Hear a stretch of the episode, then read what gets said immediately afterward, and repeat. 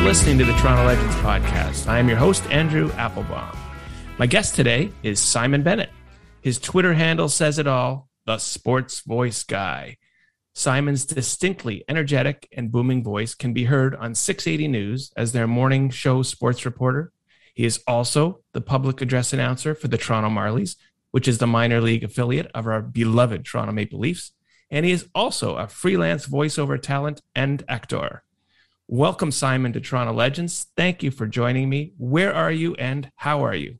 I'm in my very cold basement. Um, actor, that's a new one. Uh, um, I'm in out in Scarborough. Shout out, love Scarborough. even, even today it's cold.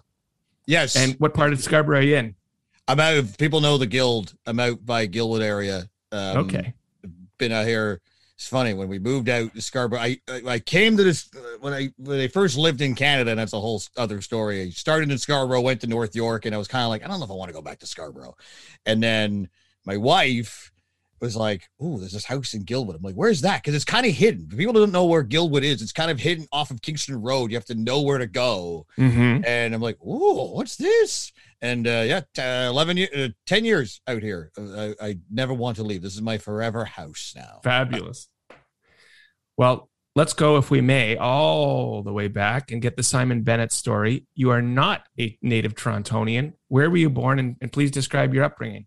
So I was, and I actually don't talk to my friends about this a whole lot because I hide it well, but I'm actually German born, mm-hmm. born in West Berlin. Um, wow. I don't remember any of that because um, within a year I was in England. So um, my dad was an engineer and he kind of worked all over Europe. Uh, like he ended up working in Jerusalem for a little bit over Christmas one year. He just sort of did the traveling and working thing. Met my mom in Berlin and I happened, but he had always, he, my dad is a Brit. So he, I think he had always intended on going home. So I was about a year old when we moved to England. Most of my England time was in this little town called Newport Pagnell, okay, which is about nine minutes away from Milton Keynes. And I found out from watching Drive to Survive that that's where the Red Bull people are. And I'm just at the current season on Netflix where they actually rip Milton Keynes to shreds and say it's boring. So, you know, um, Uh, but I haven't really been back. So I was about ten years old, late eighties. We came here. I don't really know what led to us moving to Canada or anything like that. I don't know what, what I knew about Canada when I was ten, eleven years old. But uh, so we made it out to Scarborough, late eighties. And I've been and, here ever since. And where'd you go to school? Where'd you go to junior high? Where'd you go to high school? So it's funny. I actually did four different schools in four years. So I was out in Scarborough for a little bit. And then uh, so we did end of grade five and grade six. I was at Saint Andrews out in Bremerton. Mm-hmm. And then um, naturally moved to Edgewood, which is, I still once in a while drive by the pe- the fish and chip place where it kind of backs into. We would go and have lunch in grade seven. Then uh, late in, um, during my grade seven year, we moved to um, North York. So if anyone knows Graydon Hall, I lived in the condos, not the condos, but the apartment buildings up there. Sure. So I did grade eight at Donview Middle School. Then my entire high school life was at George's Henry Academy. Don't let the academy fool you. We're in, it's, a, it's an academic-focused school. If you ever hear George's Henry Academy, when I was there, there were only two quote-unquote academies in the T D S B system. It was us at R H King. Yes. So, um, so yeah, so I, I went to George's Henry for my entire high school career. And fabulous. Through the and whole then, year, uh, my English accent, English accent slowly went away. It, I don't detect any of it today. Now, when you finished at George's Henry, you moved on to university. Where'd you go? Went to Ryerson, or whatever it's called now. Um, yeah, that's true. Eh? Ryerson many, many years ago when I was there. It was a while back. But uh, yeah, uh, late nineties, I did uh, Ryerson. And the thing for me going there was, like, at the time, um, I was in the journalism program, which was super hard to get into. I still don't know how I got in, except... I mean, I know people who are, aren't old enough listening that don't remember O A C, a k a. Grade thirteen, which doesn't yes. exist. Uh, and I knew I wanted to get into journalism, so I didn't do a whole lot of the science and math. So, like, my, you know how they pick, they used to pick your top six and average them out. So, like, I did, let me think, I think the ones, I did finite math, which was, a, I got through. And then I did, like, it was music, French, German, English, I'm sure there was something harder in there. Uh, and that led to my average going quite up. But I was lucky enough to get in because at the time, Ryerson was like one in eighteen or so, got wow. into the journalism program. Um, and then, uh, so yeah, so I got into Ryerson, and uh, and the cool thing about, because I knew, I knew I wanted to get into sports broadcasting from probably early high school, and uh, just anyone who's gone to university for the field of their choice, you kind of meet your kindred spirits, you know, like, oh, I want to yeah. do that too. Oh, yeah. I want to do that too. So, and you know, I'm not going to name drop, but there are some pretty cool people that ended up doing big things in my class. Uh, please do name drop. This is an appropriate time to do it. Okay. At the top of my head, Sean Fitzgerald was in my class. One of the first guys I met. Fantastic writer for The Athletic. Um, Steve D'Souza, who's at C B C. Um, Signa Butler, who's at C B C. Now, Signa Butler was one of the grad students. The way the journalism program worked when I was there was, yeah, I was in the four-year program, and then in our last year, you combined with the two-year, like, secondary post-grad, whatever it is. Okay. So Signa was one of the post-grad uh, people that I got to know there. Uh, actually worked together on a couple of things, including, I think, the Raptors unveiled their uniform, and we went with our school camera, and it was, like, Vince Carter and, like, Rod... Ma- who's, who's... Oh, I don't even remember the guy's name. It was, like, not Radmanovich. It was like, uh, I'm going blank, but it was a guy that didn't pan out too much. But he was okay. there in a uniform unveiling. It was pre-Vince Carter insanity. Pre-Vince insanity. And was there a co-op component at Ryerson? Yes. And uh, it was actually funny. Um, I was already at the Score within my third year. So um, it was kind of a thing I kind of did on my own. I called up various people looking for experience, and they were like, yeah, we need interns because we have, like, no staff. Because they were super small. They had just started. Like, I think I got there when it was still Headline Sports, and they were um, maybe a year in. So, yeah. But I did my, I had my six week placement for Ryerson as well a year after I was already there.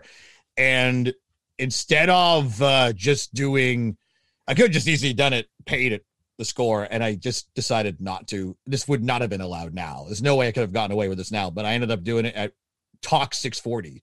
Okay. I interned in, at their morning show. And that was, uh, So it was, that was back when Michael Corrin hosted the morning show. This is like yeah. fall of ninety-nine. Um, but I worked in the newsroom, so it was like some legends there, like Larry Silver, Evelyn Macco, Jimmy mm-hmm. Lang was the sports director.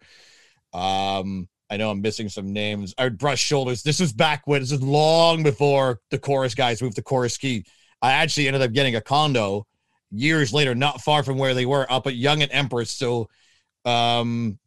this big old gray building, which I think is just, it's still there as an office building, but my, one of my old con, like my old condo was right around the corner. Yeah. So I would, I would brush fingers with, I would rub, you know, elbows with the odd Q person. I remember bumping into Colleen Rushholm when I was there. She was over there.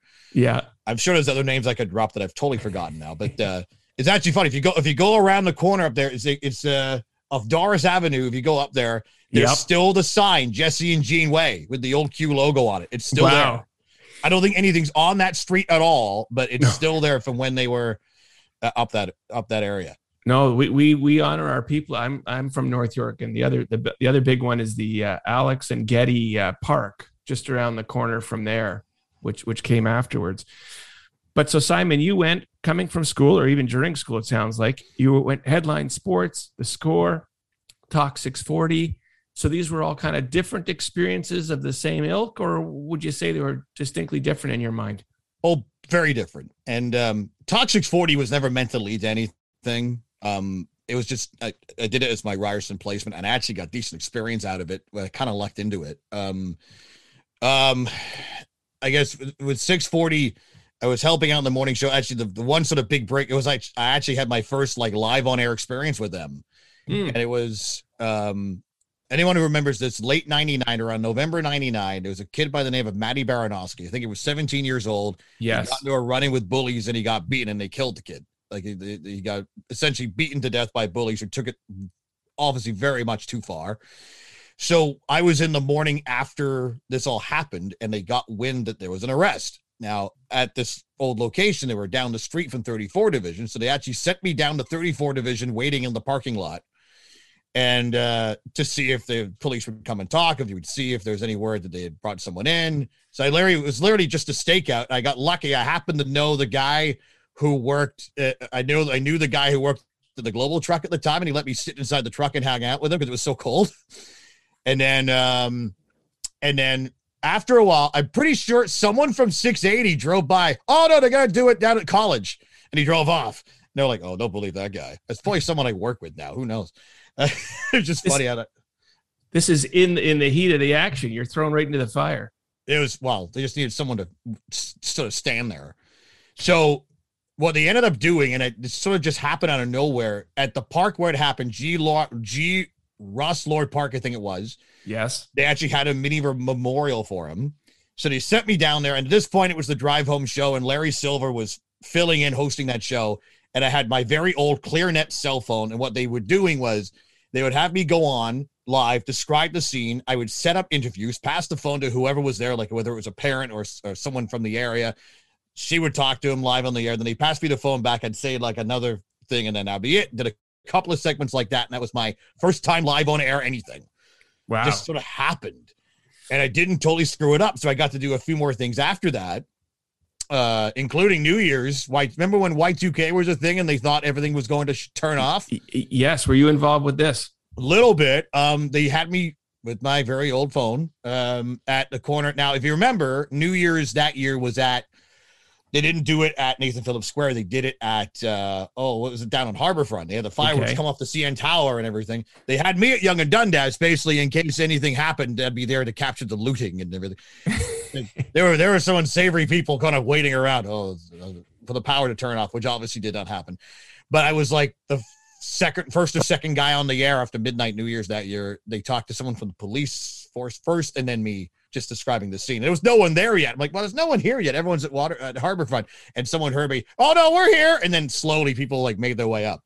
So yeah, I got to do some live radio with six forty, kind of lost touch with them in the months after, cause I had school and I was through all this working part-time at what was then Had Life Sports. So I had yeah. to balance it a bit. I remember they, they called me for something. There was a stabbing at a school or something a few months after. And I didn't get the call because I was in the shower, and then I went to work. I had to go. I was working Score that night, so I never called them back. And I remember calling them, oh, I'm so sorry I didn't get your call. And I never heard from them again. I'm like, ah, but who knows? But, you know, my future kind of went through the sports and Score trajectory from there. Yeah, sort of things happened. Work out for the right reasons. Yeah. And and Simon, did you have any jobs, whether they were summer jobs? Did you have any jobs that were outside of media or outside of journalism? Um, so... First job I ever had was, actually, it's a funny story. Um, first kind of job I ever had was at the, what is now the Rogers Cup, but was then the Du Maurier. Okay. I worked in the buffet tent there. They had me cooking food at first, but then they but they ended up like uh, they had me cooking food at first, but then it was uh, uh, they they noticed I didn't know what I was doing because I was like, you know, seventeen, eighteen years old, and like, that chicken is pink. What do you mean it's pink? I can't tell. They give me no torch. There's no light. I can't tell. I don't know what I'm doing. I can't cook.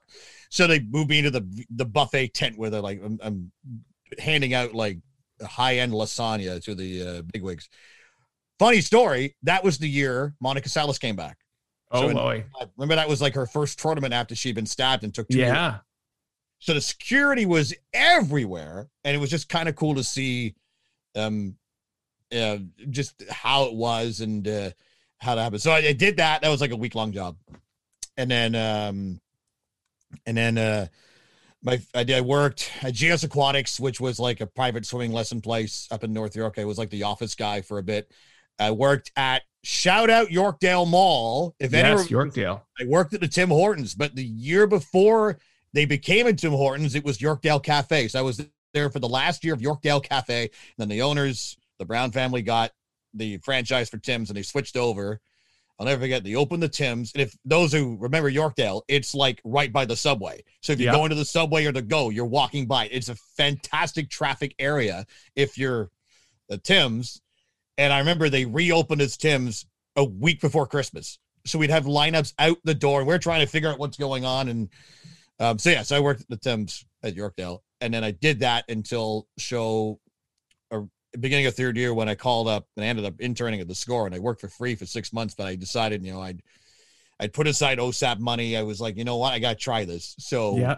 um, I quit Tim's and focused on that, even though they didn't pay me for the first few months. And it was right at the point where um, I was right at the point where there, I was going to have to go, listen, I gotta, you guys gotta start paying me or I got to go get another job at a restaurant or something. And then they hired yeah. me. So um, So the Timbs was like my last non-broadcast job.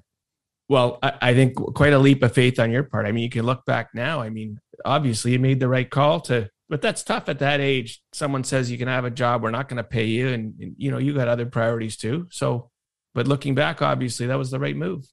Well, looking back, I was lucky. I mean, m- my parents were already divorced. So I was living with my mom. It was just me and her. And, you know, I, it was a leap of faith. It was a leap of faith I kind of had to take. And I'm glad I did, because I got hired and never left. Like, it just consecutively from the Score to Rogers and everything. Like, it just sort of worked out that way. It worked out great. Now, I, of course, enjoy your sports updates at fifteen and forty-five, but my major point of jealousy is your gig as the public address announcer with the Marlies. My props to you, because you've achieved the, the practical manifestation of every kid's dream. Everyone wants to play in the pros, but as we know, that's less than one percent chance you're going to get to the pros. But it's much well, more I learned reasonable. a long time ago. I learned a long time ago, sorry to interrupt. I learned a yeah, long yeah. time ago that I was very bad at sports playing. So I was like, I think I'm going to do it this way instead. Work in sports this way. Well, you and I, and I think it's much more reasonable if you, if you combine your passion with something a little more practical. So I guess, how did you get into this? You're now in your fourteenth season with the Marlies. How did you get the job to be the P A announcer? I practiced in the shower for many years. um, kids, practice in the shower. The acoustics are better. It's better for your voice. There's um, your tip. So around oh seven ish, I started like looking around. The only real P A experience I had before that, when I was at Ryerson, I actually did the hockey team there. Okay. And this is long, obviously long before Mattamy was a thing. They played at Saint Mike's. Yeah. So it's like a twenty or so minute commute, you know, subway and streetcar. I used to go subway and streetcar, and I'd have this massive duffel bag of tapes all queued up because I was the music guy too. And there was no one there. Like, it would literally would be like, I'd go out with a wireless mic with a t-shirt. Who wants a t-shirt? I'd be like, go Queens. All right, I'm going back in here.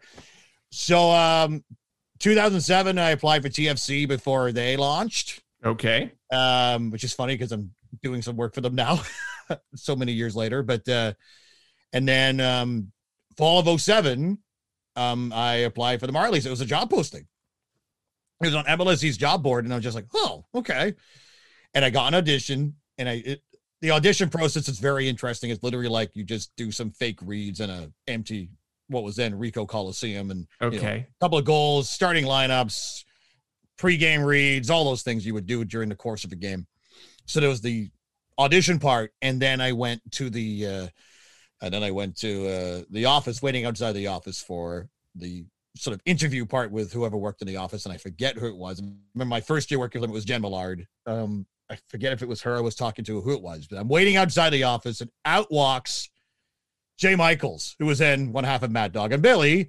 And okay. then he didn't see me, but I saw him, and I'm like, oh, he's getting this. And he did. So he did. That would have been oh seven, oh eight. He got that. He, he was the guy that season. And then fall of oh eight, it opened up again. Same thing, job board. I have no idea what happened with Jay, if it was a mutual parting, whatever it was. They just happened to be open again. And uh, so I applied again. And instead of doing the audition process, I got called to the office at Air Canada Center by a guy by the name of Paul McKenna, who was in charge of Raptors game ops, I think, then. Okay. He said, listen, we have a guy by the name of Brad Davidson, who the year before was Duke, the guy in the costume, and now is he was he was moving up to be a guy, assistant equipment manager behind the bench. He vouched for your audition. Can you do Saturday's game? And that was on a Thursday. Like, what? All right, then. So I did that Saturday, and I'm almost at five hundred games since. That was just That's fantastic. What, what what was Dan Dunleavy's role? I, I thought at one time, was he doing the announcing, or was how was he related to the Marlies? Honestly, I don't know. Uh, we okay. never crossed paths when I was there. What, uh, he may have done play-by-play in the early years, but I'm not that sure. Because be it, it was because um, I know – well, I'm not sure because I think John Bartlett – when I started there, John Bartlett was play-by-play. John mm-hmm. Bartlett, fantastic voice now with Rogers, and he's done Habs games over the years too. Great guy. Um, I never saw – I know LaJoie did stuff, but maybe with the Roadrunners. I yeah. don't remember because, like, there are people at the A H L off ice that worked Roadrunners games too for that one year. And they're like, oh yeah, LaJoie did this. And some, this guy did that. I'm like, so maybe, I, I don't know. I never crossed paths with Dunleavy. He may have, oh, oh they may have done stuff for Rogers. Yeah. The, the and, names kind of circle through because Rogers used to do the games before Leafs Nation Network kind of started doing them all. So uh, um, guys like Dan Dunleavy, Kayla Harris, people like that swung through over the years. Arda Okal uh, did games um, hosting on the site. We had, we had a little table set up above the rink, so maybe he did that. I don't recall. We never crossed paths. Well, let's let's talk a little Marlies, if we may. With five games left, it looks like a tight race for the playoffs. How are you feeling about the team at this point in the season, and how invested do you get in the team's success? Oh, very invested. Um, now, I don't know if people should know the A H L playoff format is very strange this year. It's kind of partially to do with COVID. Mm-hmm. It's kind of like the N B A play-ins, but not, because so in the Marlies division, the North division, it's seven teams. The top three get into the first round. Four against five will face off in a best of three to essentially get the fourth spot, and then okay. six doesn't make it. And what also makes it complicated is because all the divisions have different number of games, uh, most players, most teams play seventy-six, but the Pacific Division out west only plays sixty-eight because of travel and because most of the other teams are far away. So it's by points percentage, not by points per se.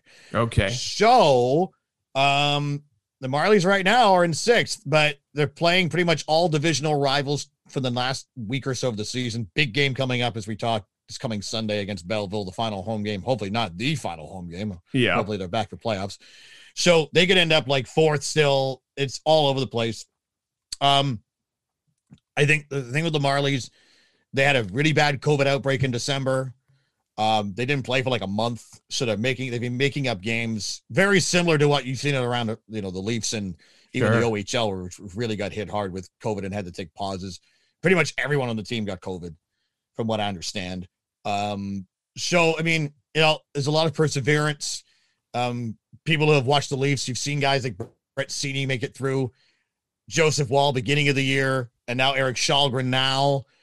And I think to an extent we were all kind of su- not totally surprised, but I think it speaks a lot to how the Maple Leafs run their levels, not just with the Marlies, but with the Growlers. And because Kyle Dubas has always looked at it as a triple A, double A. It's so, so, sort of unlike what many organizations do. So mm-hmm. the fact that Wall was ready and started won his first three games, and the fact that Schalgren was ready, I think mm-hmm. says a lot about the development system.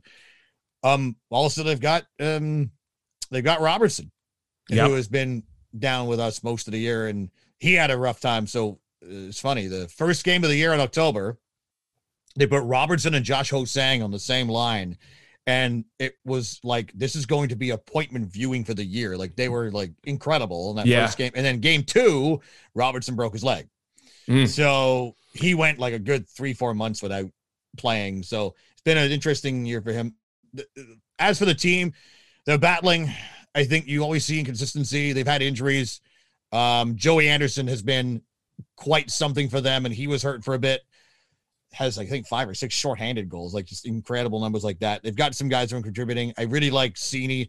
Mm-hmm. If you ever see Curtis Douglas yes, playing center, he's playing on Rich Clune's line, but playing at center, six eight, two fifty. He's a beast. If he can, like, make the N H L, like, I'm seeing it. Like, he's really improved this year. He's one of those guys you really see the improvement from September to now. Yep. I've, I'm interested to see what his ceiling is. Um, But, you know, it's they're a very young team, and that leads to inconsistency. They'll look fantastic at home against whoever they're playing, and then they'll go to Syracuse and lose five one. So who knows? We're watching. Uh, this Sunday's the last home game. They've got a whole week on the road to end the year, and A H L road trips are not easy because it's the bus rides and everything. So we'll yeah. see. I'm cautiously optimistic we at least get a four five matchup, but we'll see. Well, that's good. And, and and Simon, you touched on a lot of the things. I, I believe that the Toronto Marlies are a completely underappreciated gem of our city. It's professional hockey. Many of the players are going to be in a Leaf uniform this season. It'll be next season. You talked about a few, Nick Robertson, Josh Hosang, Joey Anderson. We might even have to deal with Michael Hutchinson again here with the Leafs. It's easy to get tickets. It's easy to get there. It's very fan-friendly. Why don't we appreciate the Marlies enough? Oh, man. Thank you for that, because, like, I think the Marlies have always been like, like the, you know, the worst kept secret in the city. Yes. If you go to a Marlies game, I guarantee you'll come back. That's the one thing I will say. Like, yes. um, even on a even on a Wednesday, and you know, we had some random weeks where it was snowing and people couldn't get there, and of course COVID. And but even if there's a smallish crowd, the base crowd that we have, the season ticket holders, care, and it'll be loud. And, um, you know, and then when we do get good crowds, it's fantastic. I think the one thing the Marlies have done better, and this has been an improvement since I started there, is they really focus on families, on the hockey teams. You'll see, like, you know, they'll focus on minor hockey teams coming as a group. And, you know, it's a good experience, and it's not expensive. It's a great experience. And um, I, I go back to when they won the Calder Cup in twenty eighteen and the place yes. was full every night. And I wish you could bottle the energy from some of those games and put them and keep them. So if you're in any bad mood, just open it and get that energy back. It's uh, it's uh, it was, you know, that place when there's people there. And even when there isn't, it's a great place to watch a game. There's no bad seat. Um, come to a game, come on Sunday. Absolutely. And I want to attest to that. I was actually there. I assume you were on the P A. That was the first Calder Cup in franchise history. It was a six one victory over the Texas Stars, game seven, twenty eighteen. I was there with my daughter, Natalie. We actually made it. Uh, the Toronto Sun had a front page picture the next day, and we were in the background of it uh, from the oh, wow. crowd. And I just, just exactly what you said. If you ever go, you'll go back. We always have a great time. And I love seeing these Marley players uh, come up later and you say, you know, you had it, and they really try hard. I mean, it sounds funny, right? You think at the pros they're trying, but I really get the sense the players, when you play for the Marlies or in the A H L, you're trying extra hard. Oh, you I mean, you're always trying to make an impression. And here's the thing, since COVID, I've been upstairs. Like um, before COVID, I'd be in the penalty box with like the A H L timekeeper and everything. And, uh, uh but where I sit now, I'm right next to the two boxes just over where the executives are. And let me tell you, if they're able to, Dubas is there pretty much every game. Sheldon keeps been at games. You want to go back to the Calder year, Babcock was there all the time. Lou was there all the time. Um, I'll, I'll usually see Haley Wickenheiser with a notepad every game and some other guys. Like, they're paying attention. And, you know, like, seriously paying attention. And I think, and yeah, I think the – The, the slogan used to always be, you know, th- you know, looking to the future, and uh, they're always looking to impress. And every game is a tryout. That was the tryout. That was the yes. one for years, and it truly is. They're always watching. I think having the Marlies in the same city, your brass is able to have a real handle on who's next. And um, I, I, I, yeah, and I, every game, especially at home, is always a big time effort. Sure. And it's certainly practical. Uh, if they need a call up or something, you literally just go down the street and you're at the, the other uh, arena. Remember the uh, Dallas Aikens commercials they used to have like ten years ago? Would you rather be at a, on a, what was it, a, a streetcar to, would you rather be on a streetcar to a Ricoh Coliseum or on a, in a cab to Air Canada Center? And they have like uh, guys like Jerry D'Amico. Yeah. Um, and, you know. and of course, Dwayne Casey, he was well known when he's Raptors coach to ride the T T C. So you get everyone in the city. Simon, one thing on this podcast, we love to see how the sausage gets made. We love to go behind the scenes. Are you a Marlies employee, a Leafs employee, or who's your employer? Um, neither. So it's weird. Um, so I best the best, best way of explaining it is I'm a City News employee, but for for stuff I do with them, I'm freelance. So okay, I they tell me to show up. Like I mean, I'm freelance. Like the Marlies is my number one. Um, I've done some stuff with T F C this year, filling in, helping them out as well, which has been a cool experience. And uh, got to do Canada, Jamaica, which was insane. Well, I must have been insane. Oh, so good. It was so much fun. The place shook, man. When everyone, like, after I think the second or third goal, like, it was it was incredible. And as a European export, seeing Canada come from where they are to be in the World Cup.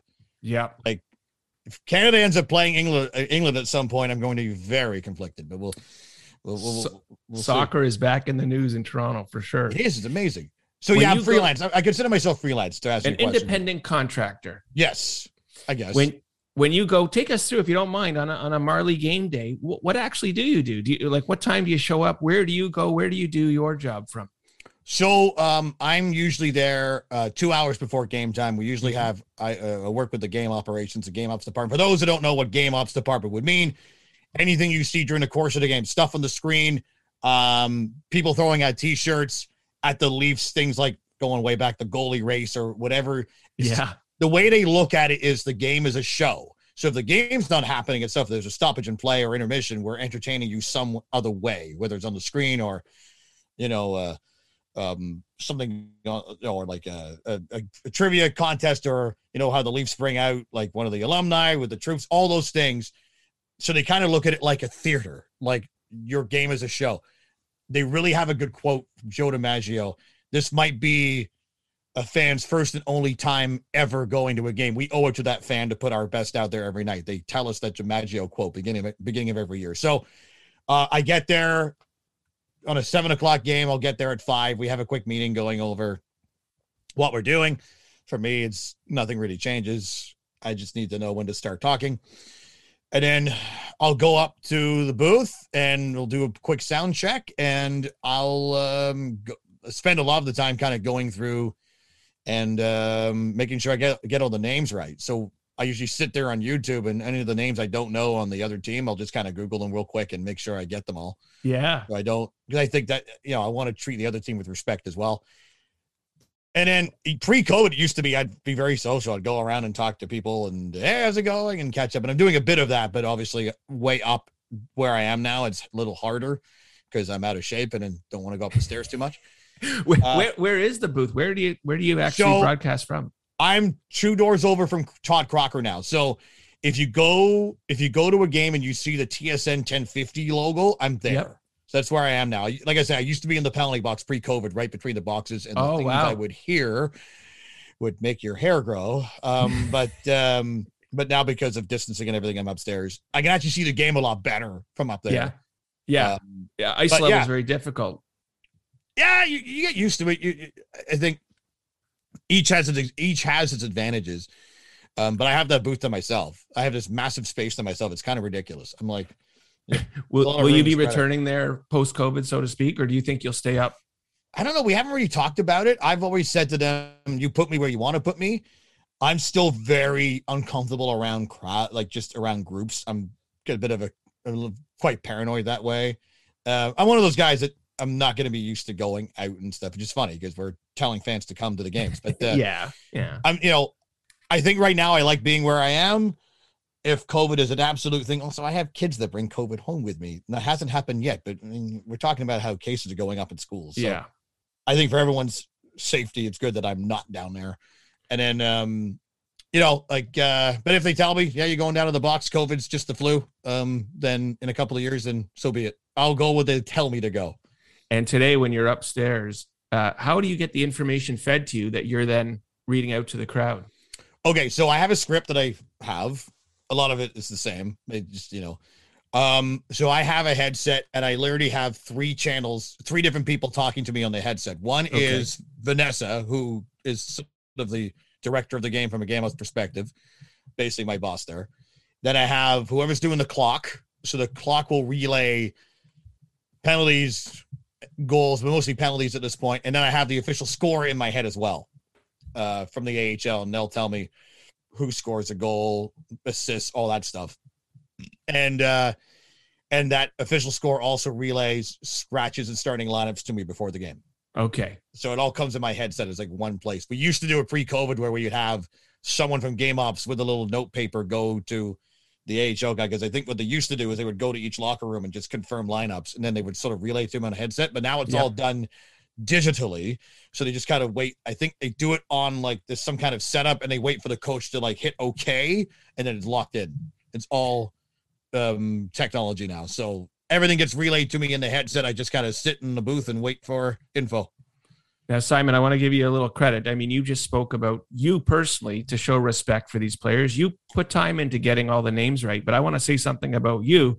The A H L, it's a developmental league. Players are cycling through there. It's crazy how many players play for particular teams. And then in particular, now you're getting players from all over the world. I have a very dear, dear friend, Risto Pakarainen. He's a very prominent European hockey journalist. Now he's Finnish. He also speaks English and Swedish, but he laughs every time I screw up a consonant or I misplace an umlaut. Like whoever, for example, whoever thought our, our current goalie would be Shalgren uh, right? with a K. So how do, how do you handle this? Every team coming in to play the Marlies has someone you've never seen before, you may never see again, and with a name that may not be familiar. Um, practice is really what it is. And I think if I'm ever in doubt, I think each nationality, there's sort of a way certain names are said, like never taking it for granted as well. But like, I think a Finnish name is said slightly differently than say, um, if that same guy was born in the U S, you know what I mean? Cause I, I, I think, um, it's literally, I learned the hard way that I would look like a real idiot if I didn't know the names. The first game I ever did, there's a guy on the Marlies named Juha Huotila. Huotila spelled U T O I L A. Hmm. And that was Huotila. I'm like, so I hadn't figured out that I had to learn the names. Like nothing was really given to me phonetically. It is to an extent, but I am a very vi- audio learner. I don't just read the phonetics. I, I feel like it, I still get it wrong. So I spent the whole game, the whole pregame hoping that I wouldn't have to say his name. And he was a scratch. I'm like, oh, oh. Uh, not, not playing with the Marlies. You have I just kind of fumbled it away. Um, so I learned do players very interact early with you. Like, to, do they ever interact with you and tell you, hey, you said that wrong, say it this way? Do you have any interaction with players? Very little. Um, for the Marlies, it's relayed to me by their P R people. Um, early in the year, and early in the early days, and going back to how I was in the penalty box, there was this guy from the Flames organization, David Vander Gulik, and I used to call him Vander Gulik. Slight difference, right? And he chirped, he got a penalty, and he yelled at me about it. He got a penalty. There was another guy, though, It's spelled, it's, it actually plays on the Stars, Matthew Toussignier, but it's spelled Toussign-Aunt or Toussign-Aunt. But I got it right, Toussignier. And I guess what he was doing was he would look at the visit, like whenever they were on the road, they would look at the announcers and go, okay, so you're going to get my name right? And I did. And he goes, ooh, he kind of winked at me. Yeah, like you got it. So how good did that feel? Oh, pretty good. So I was like, did I get it right? Did I get it right? Yeah. I'm like, okay. That's fabulous. Um, I mean, the interaction is pretty, if it was a Marlies guy, I'd hear from the P R people pretty quickly or from the people I'm talking to in headset if I get it wrong. There's also times where, for example, Rasmus Sandin, we called Sandin for the first, like, few months. What typically happens when they get called up to the N H L, they kind of go, okay, this is what I want to be called now. And I'm like, why didn't you tell us we've been saying it wrong for months? Yeah. Um, my favorite is we had a guy by the name of Victor Louvre. And it's one of those ones where it's not Louvre, but it's not love either. But he told everyone it was love at first. And I think it may have been, may have been a practical joke. Mm. So we were love for the first year. And Marley's Twitter would have all these, whenever he would score, they would have all these uh, love, uh, love Heart is emojis. All around. Head, yeah. And then actually it's Louvre. So then we, we became Louvre, but it's really Louvre. So it's, it's, there's the odd one. I, I actually get pretty annoyed because I'm like, oh, man, just tell me what your name is.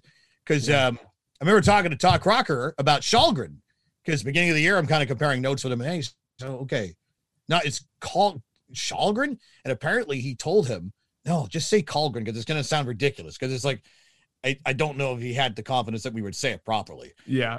But now, and, and I remember when he got called up, hey, just so you guys know, I think I texted the Leafs guys, it's Shalgren. It's Shalgren. It's not Colgren. And he ended up playing. And I was like, oh, oh, oh. And I think I remember hearing on the radio, they called him Colgren the first time. Then they heard Mike Ross say the name. Oh, apparently it's Shalgren. Now everyone's getting it right. So that's my contribution to the Maple Leafs this year. We're all getting it right now. And certainly yeah. we're going to get it right if he can take us a few rounds. I wonder who, uh, how much freedom you have. Uh, you kind of know what I'm saying. It used to be a way to make fun or jest of a situation. For example, someone goes to the penalty box, they play the uh, Law and Order uh, sound of the cell cell door closing. And even back in the day, I remember the organist playing Three Blind Mice when a ref made a horrible call.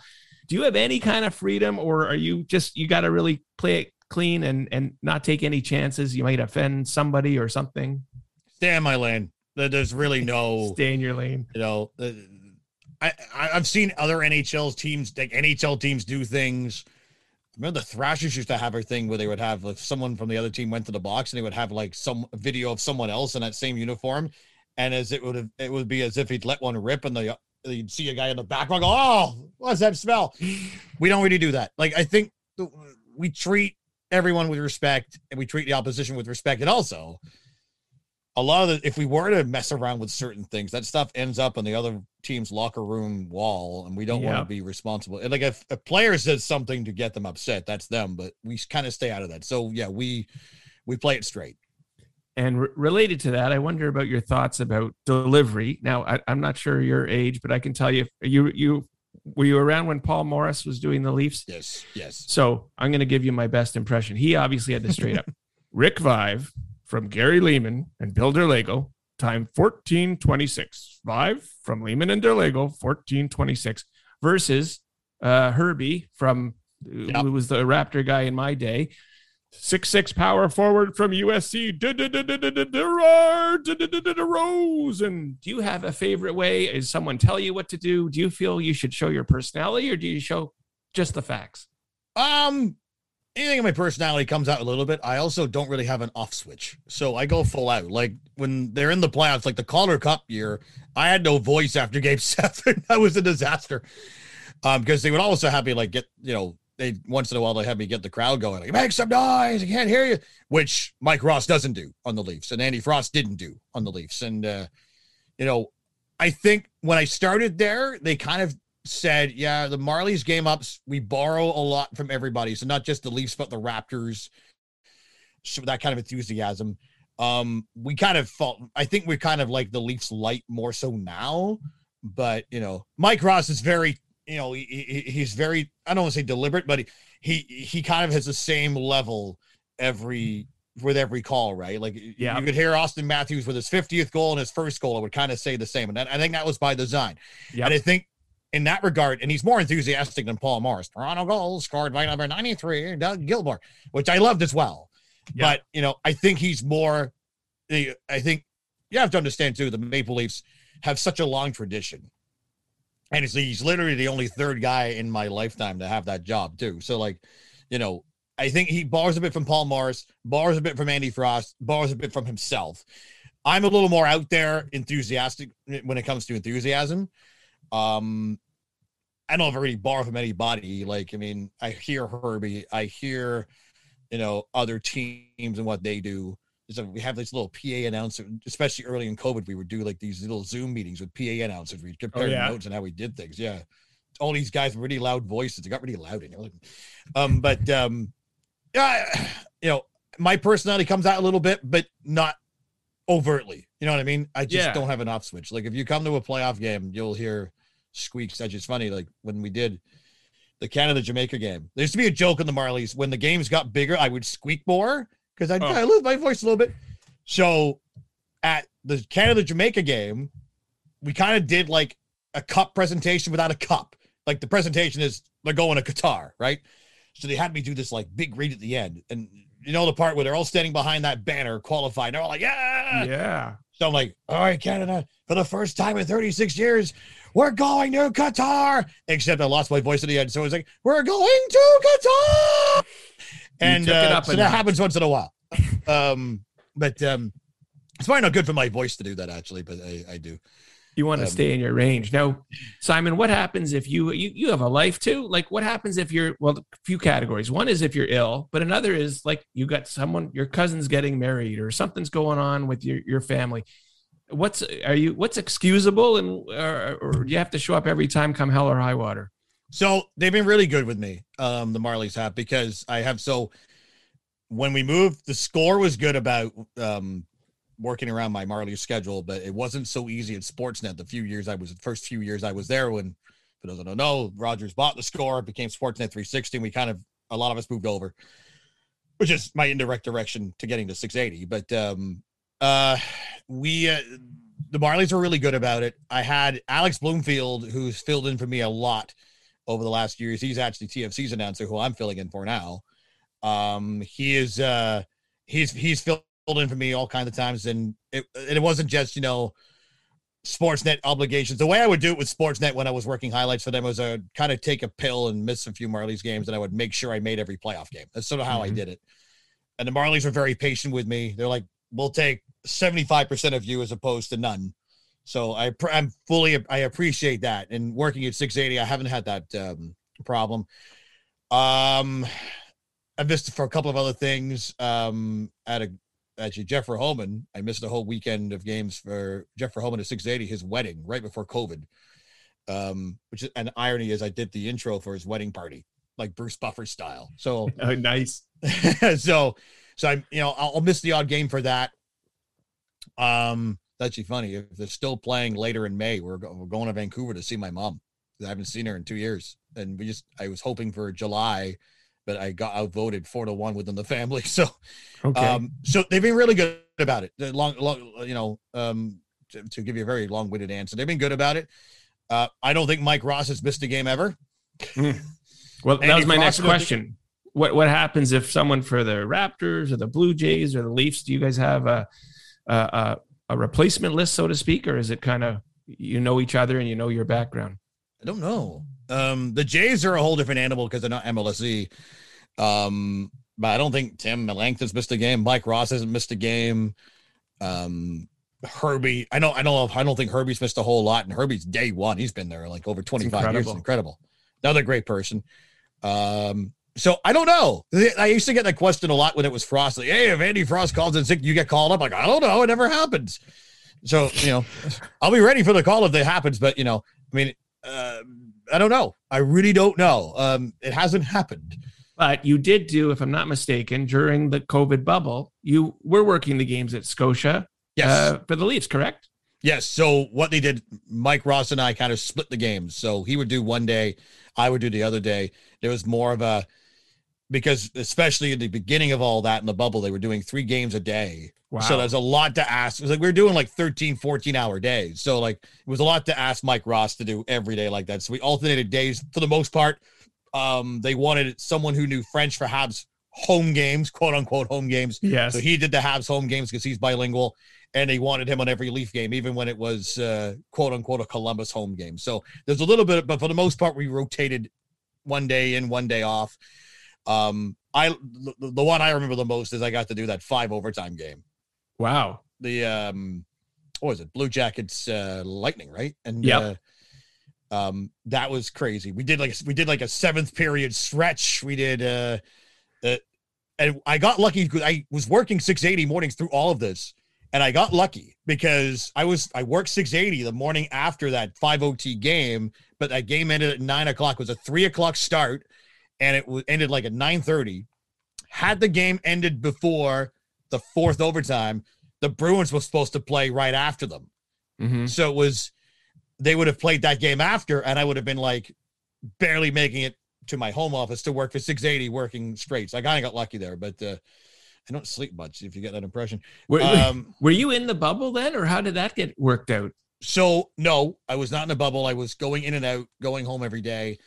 But it was very restricted as to where I could go. I got a nasal swab every time I went there. Essentially, what it, well, it was the rapid test. Like before we knew really what rapid tests were, they were the rapid tests. So it wasn't yep. like straight up the nose. But I part of the process was I would go down to the main level. The wonderful people would uh, test my nose, and then I would, would wait there for a few minutes. And then, okay, you're good to go. And then I would go up. But I was really, I could. I would go in the booth where Ross is. So the booth in the control room for game ops, there was a certain bathroom I could use. And there was a certain room I would go to get food. And that was it. I couldn't go anywhere below uh, the three hundred level was mm-hmm. bubble only. And all the off ice officials were in the bubble. So I was one of the few people that got to go in and out of the place.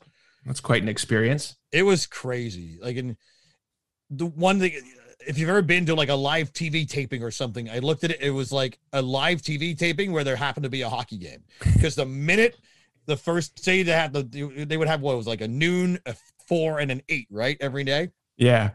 And so the noon game ends. We don't even bother announcing if it's ending in overtime. We don't even bother announcing it because no one's there. Yeah. And so the moment they left the ice, all the screens would change to the next team and you just do it again. It's like, Like Price is Right, when you record like two or three shows a day, they would just change the sets over. So it was surreal. Very strange. It was very surreal. And then, you know, you kind of get used to the fake crowd noise. And the first time you announce anything, you feel like your voice is just going into nothing. It's like this big echo, like you're yelling over a cliff. I, no I maybe I didn't, I guess I didn't understand. I thought the uh, can noise was for the T V audience, but you, you had to put up with it as well. We heard it. They played it oh, out boy. for us as well. I yeah. don't know if it was the same that the T V broadcast got, but they what they didn't. They, the Marlies did this for the bubble for like the COVID season a year ago as well.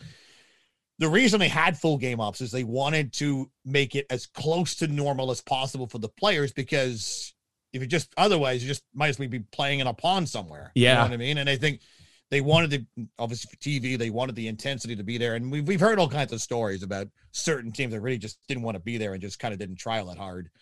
But, um, you know, uh, so they wanted to create the experience to the point where they loaded in all the, the goal songs and game ops elements from all the teams that were coming in. Wow. Apparently, Steve Stamkos has M C Hammer as a goal song. Hammer Time or Stammer Time. It was cool. Um, so, yeah, each team had their own stuff loaded in, and Jimmy, the Oregon guy, was responsible for doing a lot of that, and he was like, I have no more room in my hard drive. So um, he didn't know where he was at any given time. Right? So, no, it was, it was a surreal experience. I don't think we'll ever see anything like that again. Well, let's, well we certainly hope Hopefully not. not. Now, one of your other big freelance things, Simon, was the twenty seventeen Invictus Games. What what's did what sports did you do, and how was that whole experience? It was incredible. Um, that's a career highlight for me. I did. Oh. Um, it was. Um, I did wheelchair rugby, wheelchair basketball, and wheelchair and um, and the swimming. So each thing.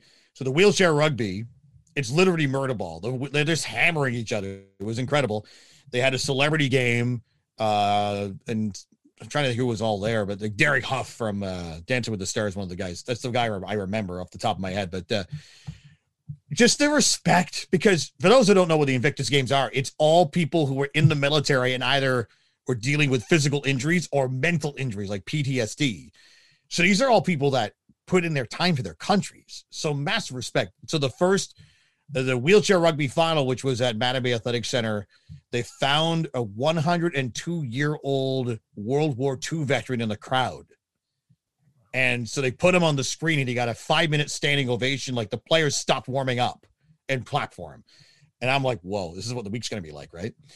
Um, things like that. The uh, wheelchair. So the crazy day was the Friday. So I did wheelchair basketball during the day and the swimming at night. So I went like sixteen straight days yelling. It was all at the Pan Am Pan Am Center, not far from my house at uh, Morningside. Yep. And the, it was the basketball prelims in a gym, like a this little dinky gym, and Obama and Joe Biden showed up to watch. So they just kind of walk into this little gym. Apparently the U S played the final game that day, so they did a pep talk, and then they came out. So it was oh, the, the game suddenly stopped, and there was like all these Secret Service guys and Obama and Biden just sitting there in this little tiny gym watching. And I got to do it with Mike Ross, uh, the Leafs guy. We, yeah. we worked together on that. He did a lot of the French, and I did, and just worked together. And then that night was the swimming, also at the Pan Am Center, where for a while my kids were getting swimming lessons. So that was just surreal on its own. Yeah. But the thing about doing the swimming is you do, it's constant if you're announcing it. Because, and I had never done it before, because you do, you kind of do the intros to each race, and you do sort of live in-house play-by-play for the race itself, and you're screaming. And what we did a lot of, because some guys had significant injuries and they would be like the last to come finish across the finish line, we're like still going nuts at them because they're just, it's just amazing that they're there. And yeah. then you're doing the medal ceremonies as well for each race. There were thirty races that day. So at the end of it, my voice is hanging on by a thread. And then I was up at like five in the morning the next day to do the wheelchair uh, basketball final during the day. So, and Joe Biden did present the medals, and also the medal presentations. We had Prince Harry for one, Penny Oleksiak. They had like honorary, you know, medal presenters. So like Penny Oleksiak did one. Um, it was, it was so cool. It was a great experience um, that I'll never forget. But just respect to all the people that are part of it. And then they announced today that Victoria, Vancouver are hosting the Invictus Games in twenty twenty-five. Okay. Going back to the red and white. Well, that's good. You had a great experience with it. Something else that you've done that's uh, more out there, I guess, is uh, the narrator for season two and three of Vegas Rat Rods, a k a. Sin City Motors in the U K. I don't even know, uh, Simon. I have to admit, I don't know what Vegas Rat Rods is. It was on Discovery. And it was a Canadian production company doing it. And they would literally go in. They'd have the whole show edited. And they just needed the voiceover. So I'd go in and fill in the blanks. Okay. It's essentially, oh, it's like a Pimp My Ride or any like soup, you know, make my car really cool. What these guys did, this um, is this uh, automotive company out near the Vegas Strip. They literally take like your beat up old trucks and make them into these monster presentations. It's so hard to describe, but what they would come up, basically, I want my truck to look unique. And some of the things they would do were just incredible. Um, my, yeah. So I literally would go in there and voice some links in the beginning of the show. And uh, there was some Canadian content um, what was her name? Twiggy Talent was like on the crew, uh, helping build these cars for the first couple of seasons I worked on, or at least the first season I worked on. So it was, uh, it was, it, it was cool to be part of just the production, how that would work. Like, and you know, some really cool people behind the scenes working on it. Uh, they found me because I think they were looking for someone, and I get some voiceover work through Vox Talent. And the guy that was producing it worked at T S N and recognized my voice from whatever score thing I had done. So that's yeah. how it kind of lucked into it. But uh, anyone listening, I'd like to do more of that. Um, Rat Rod's, they're moving on. They've they've changed the way they produce it. I don't even know if the show, show is still running. I know there was a season four that they didn't use us for, but it, it was it was a cool, it was a different experience. Well, I did want to ask you if you had any interest in animation, or like, is your ultimate dream to be a character on The Simpsons or Family Guy or... I, any I'm, I'm interested in anything. Yeah. Uh, you know, like if that came up, it'd be great. Like, um, I remember watching some, obviously with my kids, we watch a lot of stuff and a lot of movies on Disney, and Peter Mansbridge is on Zootopia. Right. Okay. So I'm not comparing myself to him, but, uh, whatever comes up, man, like, uh, I, yeah. I'm game. I'm game. All I don't right. know if I could do characters very much, but if they needed some random announcer voice, You, um, well, you got the background for it. I wonder if you get any emails or fan mail intended for Simon Bennett, the New Zealand director, producer of Power Rangers. No. And I just found out recently that there's that Simon Bennett that uh, uh, works for Power Rangers. There's also a Simon Bennett that was the, I think still is the strength and conditioning coach for the Edmonton Oilers.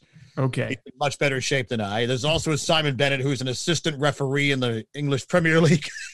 So if I ever want to, once in a while, you know how we kind of Google our own names once in a while? I'll search yes. Simon Bennett on Twitter, and it's mostly whipping that guy over a bad call. Well, let's we're going to clarify for the record. It is not you, Simon Bennett. I have nothing to do with Power Rangers. I want um, any hot mic stories. Oh, I don't have many. Um, I'm pretty careful. There was one day, so we do um, we do games at Scotiabank Arena like once or twice a year. And years ago, the off switch didn't work on the mic, and I didn't know. Uh-oh. I didn't say anything bad. I got lucky.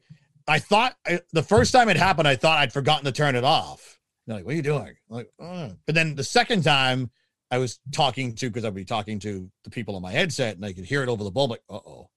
And I would, and from up above, they could see me kind of going, okay, guys, quiet. The mic won't turn off. The mic won't turn off. It's like the number one nightmare. I haven't had many hot mic moments. For some reason, when I was in the penalty box, the mic we have is very omnidirectional, because I would be announcing penalties or fights when the guys are screaming at each other, literally five feet away from me, and it would never pick up on the mic somehow. So um, I'm lucky that way. That is a, the hot mic thing scares me, especially at the uh, six eighty if I forget to turn the mic off. That um, luckily they switch me off when I'm done talking there. When you, I wanted to ask you for six eighty, uh, are you scripting that yourself, or do you do you do it kind of on the fly? Who's giving you the information of all the scores and all the highlights that you want to get it's, across? Uh, it's all me. I script everything myself. So like, I'll go in like three in the morning. I also do um, the sports for our affiliates in Kitchener, Ottawa, and um, Halifax. Okay. So I will spend the first couple of hours of my shift getting those. And a lot of the content spills over, but you know, right now Kitchener Rangers are in the playoffs, and the Mooseheads and Halifax are about to be in the playoffs. And then obviously Ottawa, there's the Sens, the sixty-sevens opened their playoffs yesterday, you know. So obviously you're tailoring each one to each audience, but so I'm writing all that. I think there's a certain, I don't think I could have done this job if I was twenty something. You have to have a certain life experience to know what to look for and to be quick at it. Mm-hmm. And know how to find info. You know what I mean? Like, yeah, so, for sure. Um, but yeah, that's all me. Uh, but if I heard um, you so right, I, are, you, you, are you starting three a.m. Monday yes. to Friday? Yes. What time do you go to bed? Um, depends if my kids decide to go to bed. I don't recommend doing what I do, but what I typically do is I'll go to bed when my kids do. I try to be asleep by nine. I try to watch now. I stayed up for the Raptor game on Wednesday when I went yeah. to O T. And Joel Embiid hit that last second shot. Yeah. But, uh, so for big games, I will stay up and deal with it. Um, but I'll sleep a little bit, get up at like one thirty ish, roll out of bed, go to work. My last hit for Toronto for City News six eighty is at nine forty-five. I drive home, and then I nap, and then I get up and pick my kids up from school, and I rinse and repeat a little bit. and then yeah. I sleep hard on the weekend. Okay. I wouldn't recommend up. doing that, but uh, that's what I do right now. It's part of the job. I work weird. I work weird hours. I've never really worked nine to five, so this is nothing. You know, nothing new. Yeah. Now I wanted to ask you about uh, famous people that you may have had interaction with, and you've kind of given me your. I don't know how you can beat that. You had Biden, Obama. You had Prince Harry. Uh, anyone else that you've had an interaction with, whether it was uh, sports or otherwise? Well, credit to Mike Ross, who that day actually went and got a selfie with Biden because I didn't have the guts to do that. Wow. Uh, yeah. um. Oh man, I'm trying to think. Like, um, once in a while, like, um, Jeffrey Holman pre-COVID would have people come in, like special guests would come in. So I have somewhere from twenty nineteen. I have a picture with Jason Priestley. Hey, that, um, that's good. um. Just went to the launch for M G M Bet Sportsbook with the beginning of gambling or the opening up of sports gambling here. And Wendell Clark was there. Yep. And he gave me a breath mint. I don't know if that was a hint or not, but I can say Wendell Clark gave me a breath mint. I, I haven't really, in, I don't interact with people because I just don't have the guts. Like I just kind of stay in my lane. Although one cool one was um, many years ago, I did the C H L Prospects game. The first game I ever did of any kind of that now Scotiabank Arena was the Prospects game. Is that the Cherry versus Orr game?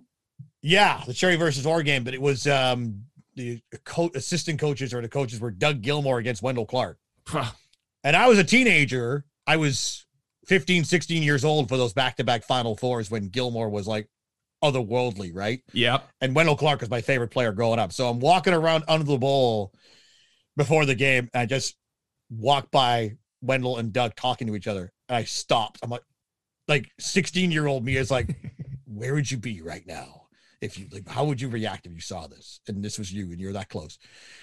So I don't. I'm trying to think. But, I but know. I know you, when Simon. I stop talking to you. I know when I stop talking, I'm gonna think of other ones that I've forgotten. But if it's Wendell, that that I hope you didn't use the breath mint. You should have pocketed it and you put it in a trophy case or something. I absolutely used it. Now, being as you come to your, uh, you, you said, I believe five hundred Marlies games you've done. How many pizza slices and hot dogs have you eaten at Coca-Cola Coliseum? They feed us well at uh, the Coca-Cola Coliseum, and I and I'm really bad too because like they feed, we get like pregame meals, right? But I feel like I need more when I get to the six. So I'll go down to concessions and get like a big thing of Coke. Don't do what I do. Don't drink pop while you're supposed to be talking in a mic. It's supposed to be water, but I'll go get like a pop and like some candy and. My pre-diabetic self is like, stop. But, um, you know, um, it, for years it was pizza every day. Uh, for years it was like chicken fingers and stuff. And it was for years pre-COVID, it was these random big thick chicken burgers that we think were chicken, but we're not sure what they were.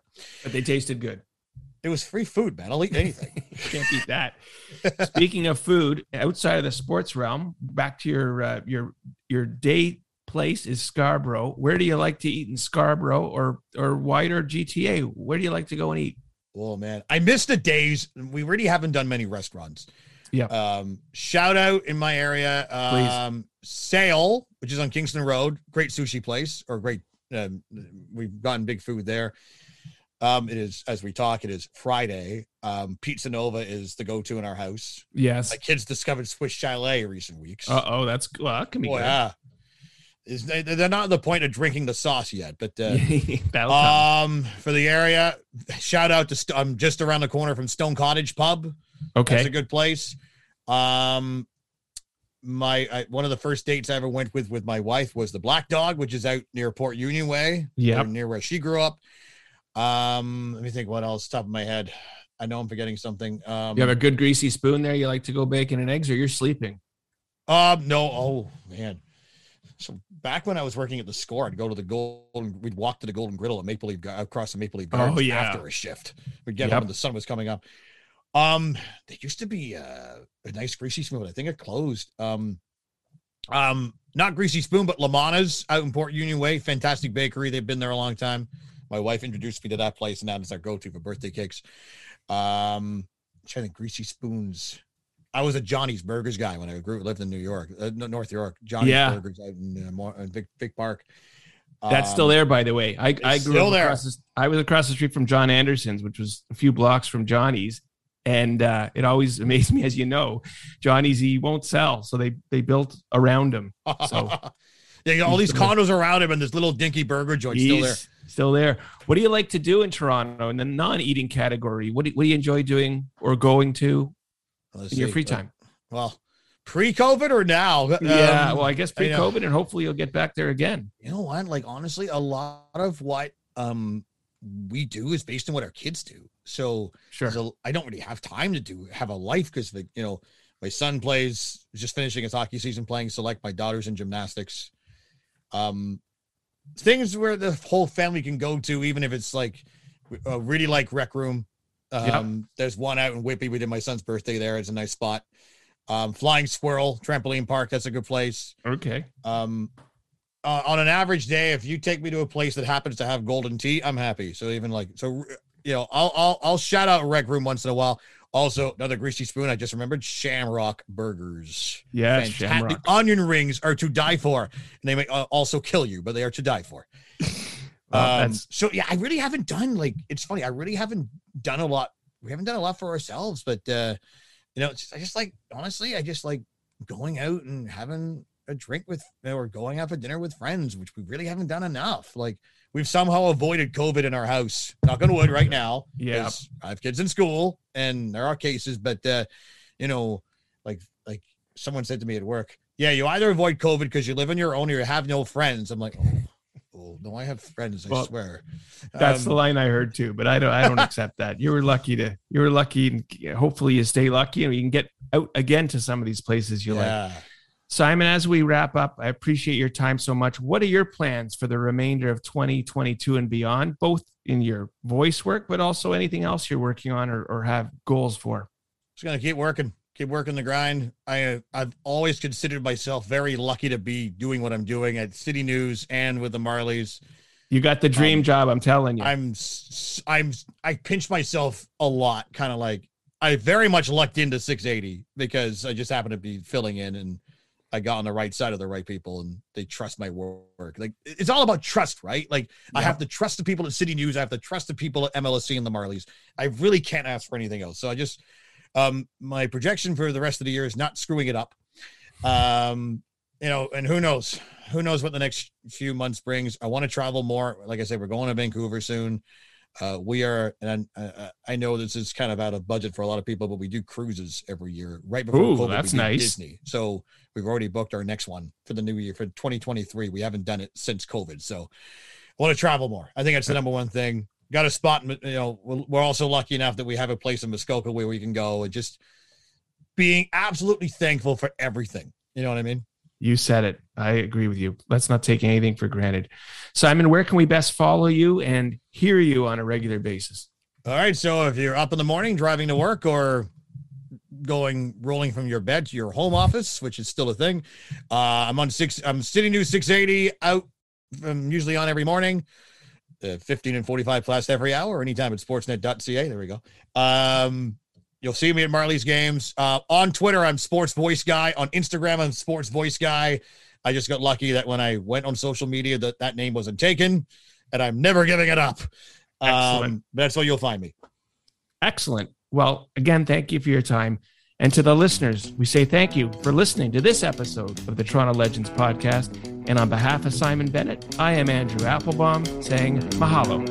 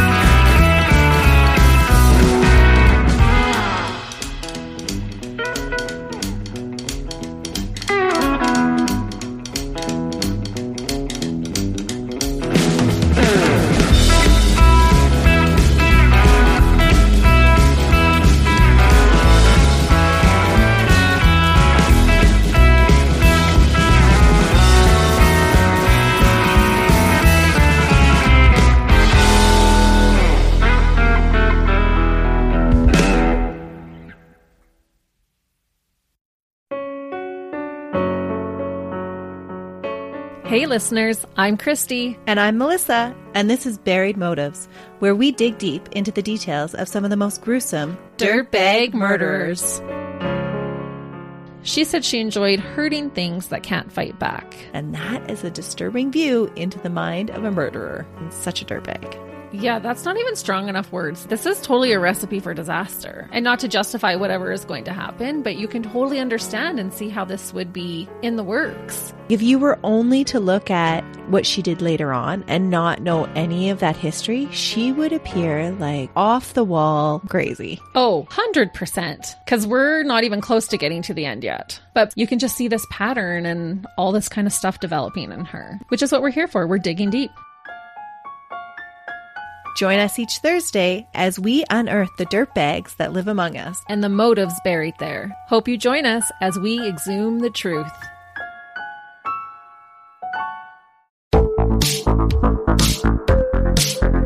Hi, I'm Connie Teeson, the host of Broadcast Dialogue, the podcast. We focus on Canada and the challenges facing Canadian radio and T V, as well as highlighting those moving the industry forward from podcasting and streaming to new broadcast tech.